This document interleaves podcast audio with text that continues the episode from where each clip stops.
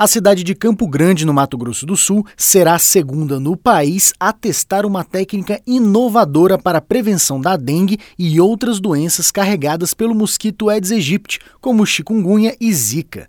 Trata-se do método Wolbachia, uma nova estratégia de ação do Ministério da Saúde.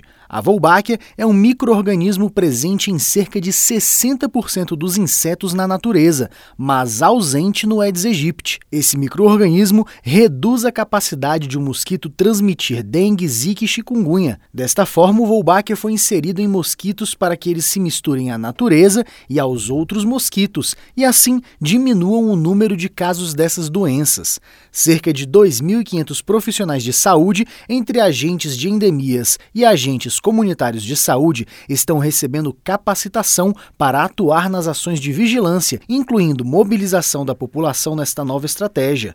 Nessa segunda-feira, o ministro da Saúde, Luiz Henrique Mandetta, assinou o documento que formaliza a participação de Campo Grande na iniciativa e explicou que a dengue se combate com prevenção.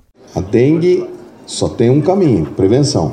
Se você não consegue prevenir, e às vezes é difícil mesmo, nosso estado é um estado de clima tropical, chuvas de verão, calor intenso. Todos os anos que entra o vírus que não estava circulando, o mosquito está presente, pega carona no vírus, as pessoas não têm imunidade, dá um número enorme de dengue. Durante a solenidade na capital do Mato Grosso do Sul, o ministro Mandetta entregou 80 equipamentos, entre monitores de sinais vitais e desfibriladores, para reforçar o atendimento à população em unidades de saúde de 42 municípios do estado.